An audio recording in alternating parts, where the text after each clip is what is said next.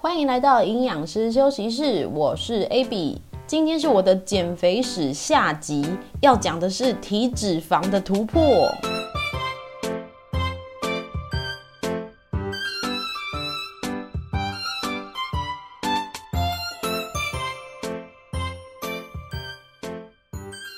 我真的很意外，很多朋友听完上一集我的两段减肥史之后，都来私讯说，没想到我也有这么胖的时期。他们给我一种你长这样怎么可能胖过的那种语气耶。哦，拜托，哪有这么好的事情呢？我也很希望我自己是那种吃不胖的体质。啊，这应该是很多人的愿望。总之，我在减肥路上呢，也是下过不少苦功夫的。今天我要接着上集的尾巴，继续说后半段我体态的调整。如果还没听过上集的朋友，哎哎，也不用急着先去听，因为这两集没有联系啦，可以直接从这一边开始。好，那么在我体态进化的下半段，也就是大学之后啊，主要是我体重几乎都没有改变，十多年来都落在五十二到五十四公斤之间。诶，你要知道哦，体重几乎不可能天天精准一模一样，体重本来就是会在一两公斤呃的范围之内浮动，因为饮食啊、生理期、发炎、水肿或是流汗、排便都会影响体重。反正长时间整年的平均值落在一到两公斤的落差之内，都代表是有稳定维持体重。啊，我又不小心啰嗦这边，因为哈很多人每天都为了体重起伏就在那边影响心情。啊，营养师大概有三分之一的职业生涯都在回答今天变胖一公斤的问题。好啦，回到我要说后半段体态变化最大的突破。就是体脂肪从二十五降到十八 percent，甚至我现在测 InBody 是十五 percent。好，关于这边的体态突破呢，也是分成两大段。第一段是我大学毕业后六年左右的时间，体脂肪从二十五先降到二十一啊。那第二段是我自己当健身教练后，体脂肪就继续降到十七、十八，而且肌肉线条看起来更明显。好，这跟我的运动模式有非常大的关系。回到上一集尾巴，结束考大学这个人生巨大的考验之后呢，我的压力就减轻很多，好，过得比较舒适。我记得那时候体重其实就慢慢降回到五十三公斤附近，但是体态看起来就是一般般啦。那进入大学第一年是我人生第一次离开家去住学校哦，尤其我们那个中国医药大学啊，大部分的学生在大一的时候必须要住在北港的校区哦，在那边真的好惬意哦。其实大一新鲜人的课业都还不算重啊，哦，是蛮有时间可以做一些课外活动的。我几乎每天晚上吃完饭之后，就是跟同学约打篮球、桌球，好，那这是属于有氧运动。跟同学还可以边打边聊天，其实运动强度也不算大啦。诶，对了，你知道要怎么简单的判断运动强度吗？如果你在运动的过程中还可以很流畅的聊天，基本上这个运动强度都是呃轻松低强度的哦。总之呢，大一生活我过得还蛮规律的啊，在我的观察看来，上大学会变胖的人，通常都是不规律造成。有些人一到大学后就大解禁，可能是脱离家庭的管束啊。上了大学之后比较自由，就会报复性的不规律，什么宵夜熬夜，什么夜冲啊，室友互相喂食之类的。还好我的个性不太随之起舞，但准确来说，主要还是我妈管超爆严哦。那时候我不但要天天打电话报平安。还要每一周都回台北，你知道云林北港坐客运到台北要多久吗？单程就要四个小时以上。然后我每星期就花超多时间在坐车，我现在回想起来屁股都会痛。我妹还笑我说：“怎么会有人那么乖呢？远端也可以被控制。”我实在也不知道要说什么，那时候就这么乖。好啦，之后升大二我就转到营养系。到了一个新的班级，要打入别人的团体，实在也不太容易。总之，我大学生活都独来独往比较多，可能也因此呢，就不用常常跟别人一起吃饭，饮食不受他人影响，可以控制得更好。不过要说，因为我是营养系的学生，在那个就学期间就会比较特别用饮食来维持身材吗？哦，我那时候倒是还好，其实没有放太多心思在控制体态上面，顶多就是吃的比较均衡天然，然后热量有去呃稍微注意，可以维持体重就好了。其实营养师的学程要学的学科还蛮多的，不是说只有在学怎么减肥啊。营养师的专业是在于了解饮食营养对身体的作用，比如说呃 B 群参与糖类的代谢，那缺少了呃必需脂肪酸可能会有免疫上的问题啦，或是呃关于临床上面症状的缓缓解，比如说胀气拉肚子要怎么吃，要避免什么食物。啊，辅助疾病的饮食，像是糖尿病啊、肾脏病的餐要怎么设计啊？要当上营养师呢，在资格上面也会限制，需要修满规定的学分，通过实习之后才可以去报考执照。哦，在这边 也顺便跟大家分享一下那个营养师的养成之路。OK，回到我大学的饮食，我应用到生活的部分，顶多就是对食物分量、热量比较有概念，然后主要是以低脂的饮食为主哦。诶，对了，大家应该知道热量是由三大营养素组成的吧？好，三大营养素也就是脂肪、蛋白质跟糖类嘛。那每公克的蛋白质跟糖类都是四大卡。但是每公克的油脂是九大卡，哦，是两倍多一点，哦，所以稍微油一点的食物都会大幅的提高整体的热量。控制好油脂量是真的比较能够维持体态哦，尤其对于外食族来说，很多隐藏的热量都在于油。也许你会听到现在很多生酮低糖的概念，是对油脂的摄取量蛮宽松的。但那也是它相对有去降低糖类的摄取哦。好，总之要下修你的体态呢，热量赤字是最必须的关键。事实上呢，低糖、低脂或是均衡饮食都可以让人变瘦。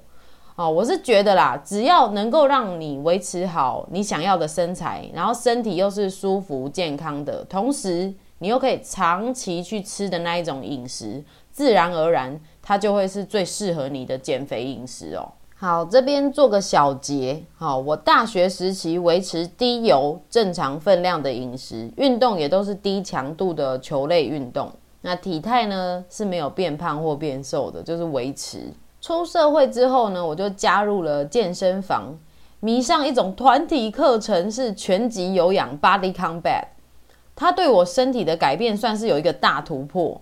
嗯，拳击的动作重复性很高，然后课程编排也会结合一些肌力雕塑，比如说伏地挺身、弓箭步啊、深蹲、卷腹之类的。总之呢，对于一个运动经验只有在操场上面打打球的人来说，这对身体是很不一样的刺激，帮助我跳脱旧有的训练舒适圈。那另外一方面是我花很多的时间泡在这个课程里面。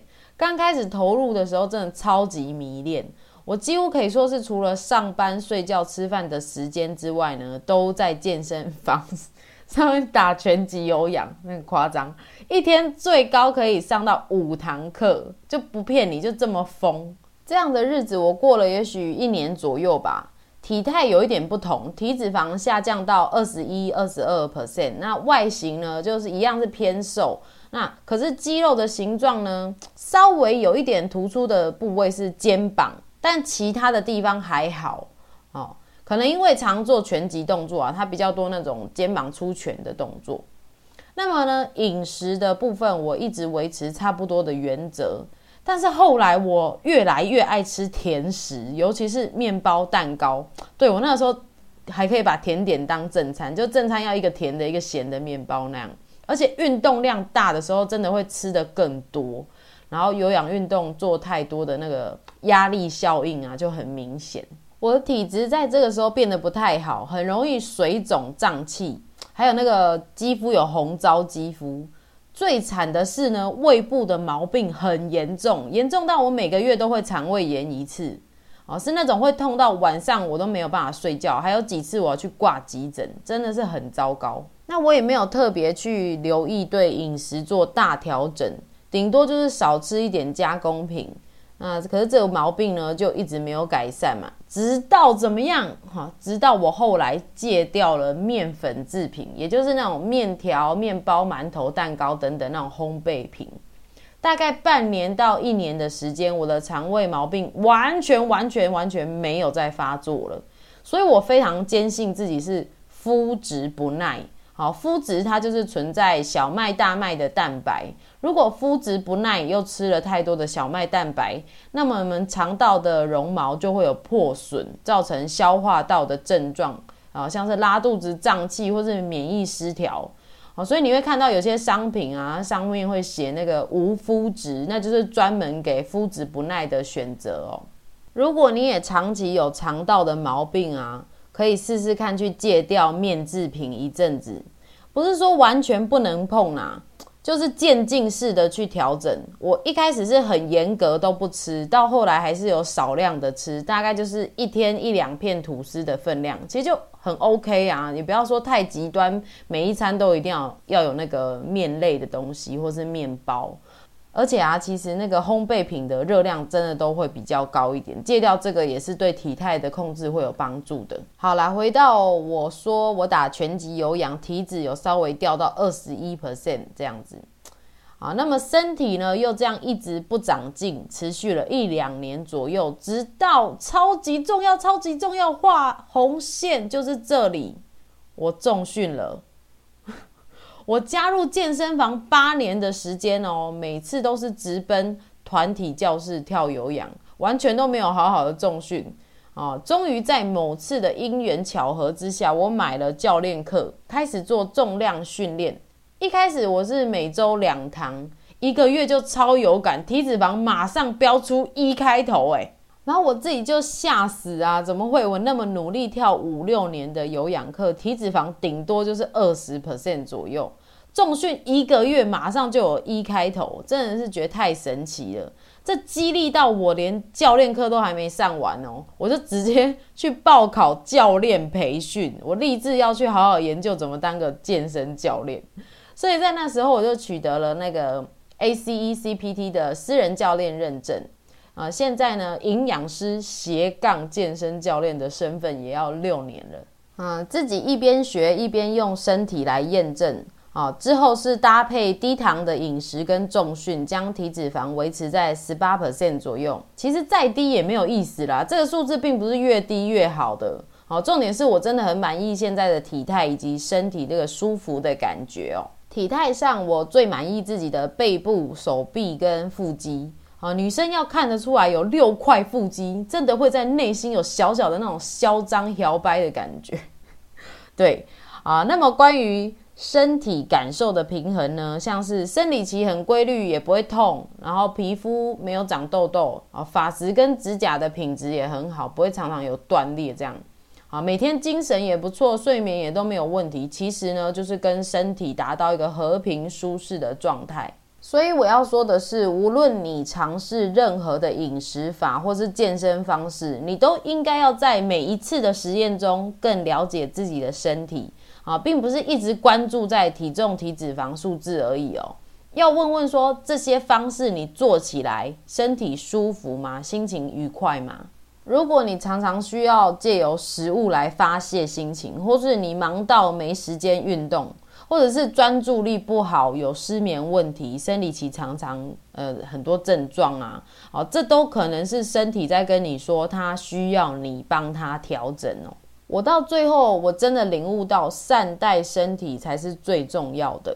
我们掌握好饮食、健身啊、生活节奏、压力度、情绪这些关键啊，身体自然而然就会回报给你。真的要好好的聆听你身体需要什么。好喽，做一下本集的小重点哦，关于我的体脂肪突破。第一。我借由新的运动模式啊，打拳击有氧，让体脂肪有一波下降。但是后来有氧运动做太多，变得很爱乱吃，搞出一堆肠胃的毛病。直到我戒掉面制品之后才好转，所以我发现自己的误区在哪里。第二，我在上了教练课，接触重训一个月后。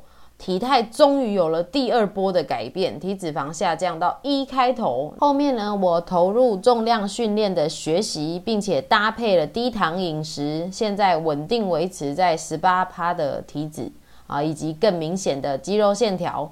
最重要的是，我随时注意身体的舒适度哦。这两集呢，我把自己的减肥史摊开来一一的分析。主要呢，是因为我现在已经是一个有经验的营养师了，所以分析回去呢，听起来非常的有道理哦。那其实，在当下的我呢，并不知道到底发生什么事情哦。现在回过头来，用我的专业。去看的时候呢，才能够整理出这么精华的重点。所以我要说的是，如果今天听了之后，你对你有帮助，你也想要学习怎么做，其实你最该做的就是基础的功夫，饮食要怎么样去去认识食物的种类，以至于去搭配呃三大营养素以及热量的设定，来符合你的体态目标。如果必要的时候，其实有专业的营养师或是教练来辅助，是非常有帮助的事情，才不会让自己一次又一次体验那种失败的挫折感，然后对哦、呃、自己的抉择啊都会有打击信心。听到什么可以减肥就去买，还是听到人家吃什么就跟着吃，一直没有办法承担自己下的决定的这些责任。其实跟自己的身体和平相处并没有那么难，只要你肯花功夫去做一些基础的功课就可以了。那今天的分享就到这里喽。如果你喜欢我的内容，欢迎你订阅我的频道，帮我评分留言，或是推荐给需要的朋友收听，让更多人知道 A B 营养师休息室，这都会是我创作的动力哦。谢谢你们。想要知道更多我的呃营养健身分享啊，欢迎追踪我的 FB 粉 ABBY 营养师休息室，或者是 IG ABBY 点 EAT 点 LIFE。欢迎您留言告诉我你希望听到的主题。非常谢谢你的收听，我们下集见喽。